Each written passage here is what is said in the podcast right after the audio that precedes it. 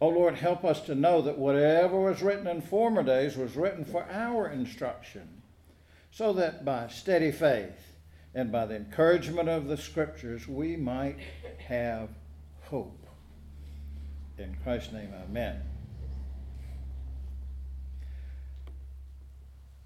There are only two books in the Bible named for women. Now, recently we considered the story of Esther, and today we hear the beginning of the story of Ruth, a story in which famine and dislocation and death mark the beginning of the story.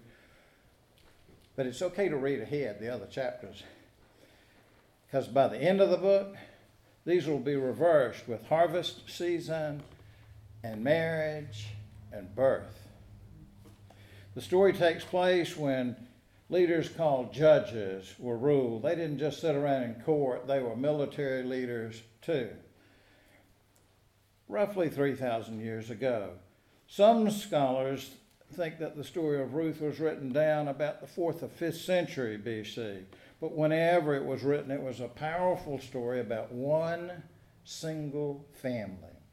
A story that has no villain, a story that speaks to timeless values of kindness and friendship and loyalty, devotion, faithfulness, especially the great faithfulness of God. Listen for the word of God.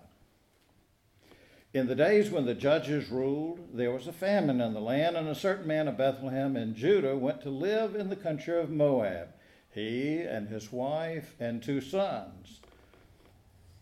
The name of the man was Elimelech, and the name of his wife Naomi, and the names of his two sons were Mahlon and Chilion.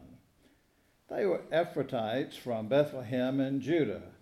They went into the country of Moab and remained there, but Elimelech, the husband of Naomi, died, and she was left with her two sons.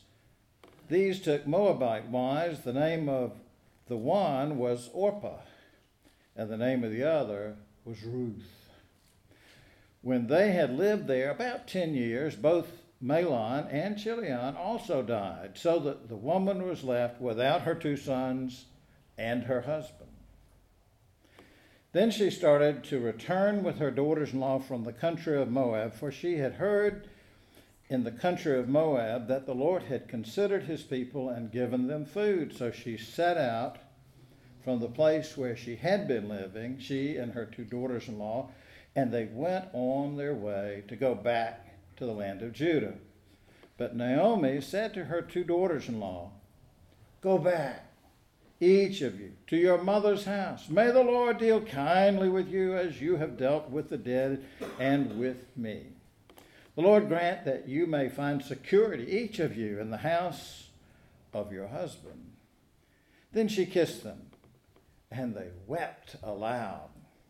They said to her, No, we will return with you to your people. But Naomi said, Turn back, my daughters. Why will you go with me? Do I still have some sons in my womb that they may become your husbands? Turn back, my daughters. Go your way, for I'm too old to have a husband. Even if I thought there was hope for me, even if I should have a husband tonight and bear sons, would you even wait until they were grown? Would you refrain from marrying? No, my daughters, it has been far more bitter for me than for you, because the hand of the Lord has turned against me. Then they wept aloud again. Orpah kissed her mother in law, but Ruth clung to her. So she said, See, your sister in law has gone back to her people and to her gods. Return after your sister in law. But Ruth said, Do not press me to leave you or to turn back from following you. Where you go, I will go. Where you lodge, I will lodge. Your people shall be my people, and your God, my God. Where you die, I will die there I will be buried. May the Lord do thus and so to me, and more as well, even if death parts me from you. When Naomi saw that she was determined to go with her, she said no more to her.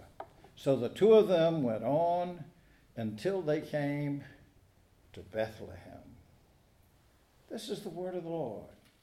Thanks be to God. O Lord, may the words of my mouth and the meditations of all our hearts be acceptable in your sight, our rock and our Redeemer. Amen. Well, did you hear about the man, the father, who picked his son up from school to take him to the dentist? Well, the dad knew that his son had been looking forward to school that day because the roles for the big school play were to be posted. So he asked his son, Did you get a part? Oh, yes, the boy said, I play the part of a man who's been married for 25 years. And the dad said, Don't worry, son. Maybe next time you'll get a speaking part.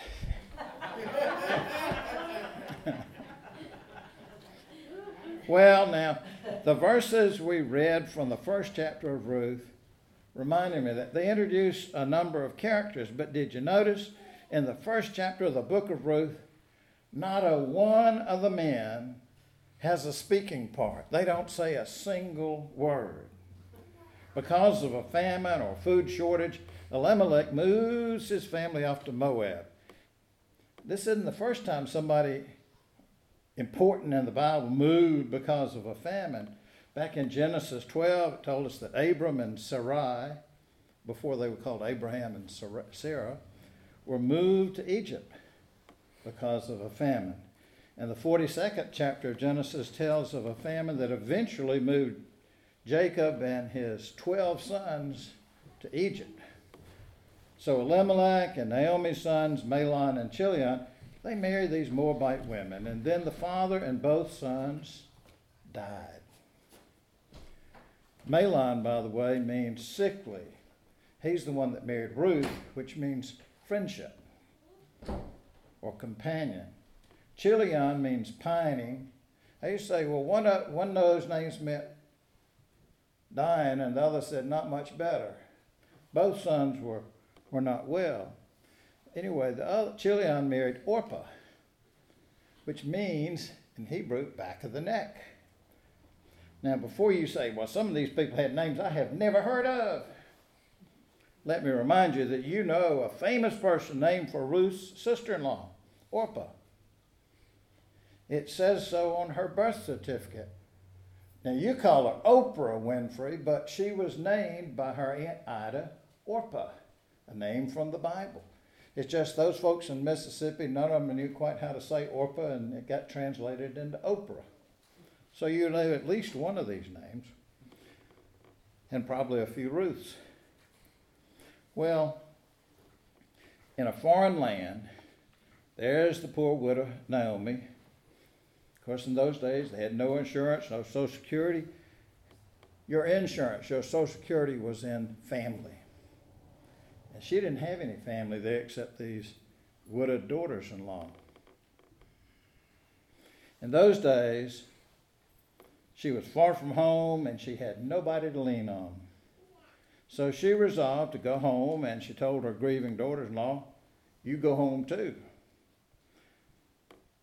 Get back where, to where you once belonged, you might say. Well, first they both said, No, we're going with you. And they kissed her and wept aloud. One daughter in law, Orpah, took her mother in law's advice and left, went back home. But Ruth clung to her. And Ruth said something that's been quoted at so many weddings, usually in the King James Version. It's, Entreat me not to leave thee or to return from following after thee, for whither thou goest I will go, and where thou lodgest I will lodge, and on and on. I don't know about you, I've gone to many, many weddings where that was quoted because it's such an ultimate commitment.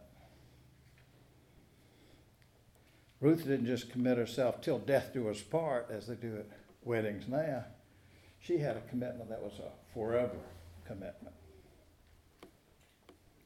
Well, you could say this first chapter of Ruth is all about choices, decisions.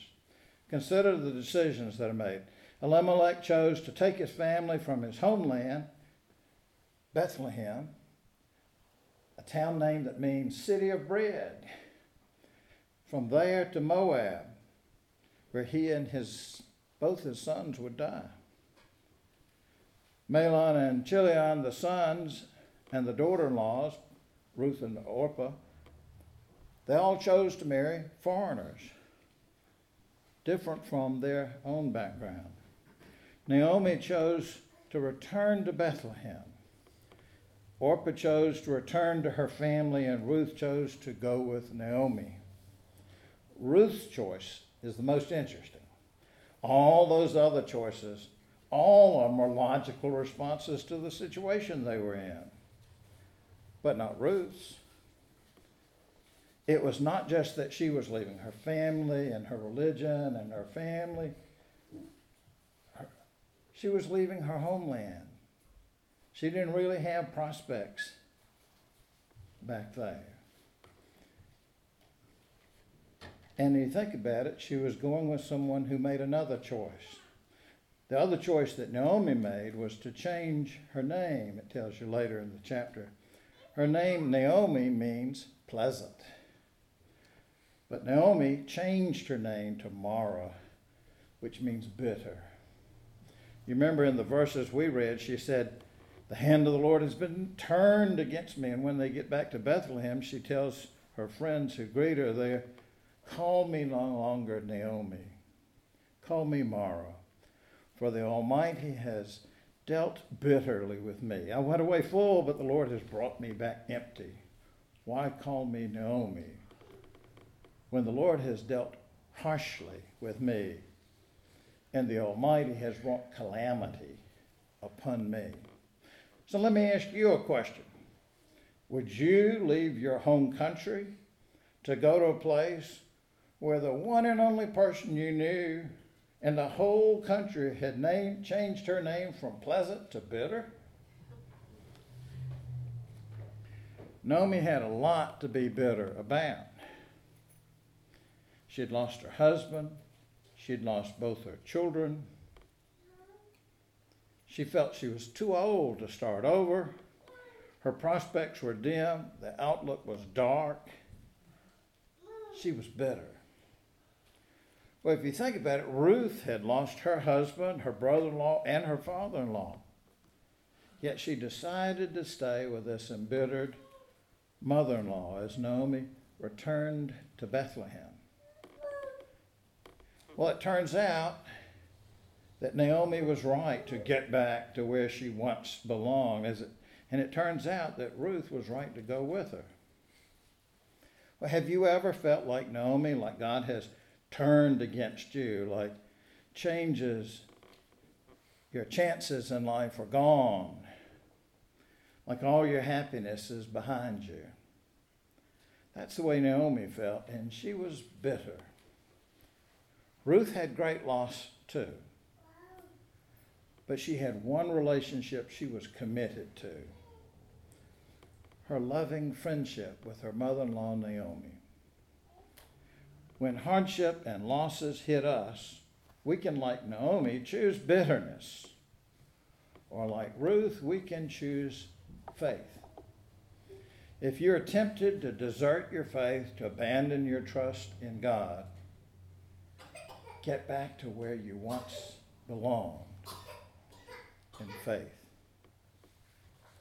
Thanks be to God. When you get to the end of your rope, remember that God's got a firm grip on the other end. Don't be bitter like Naomi, but in like Ruth, have faith.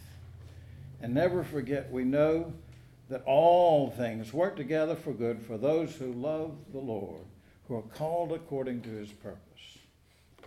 Now, the Lord, may the Lord bless you and keep you. The Lord make his face to shine upon you and be gracious to you.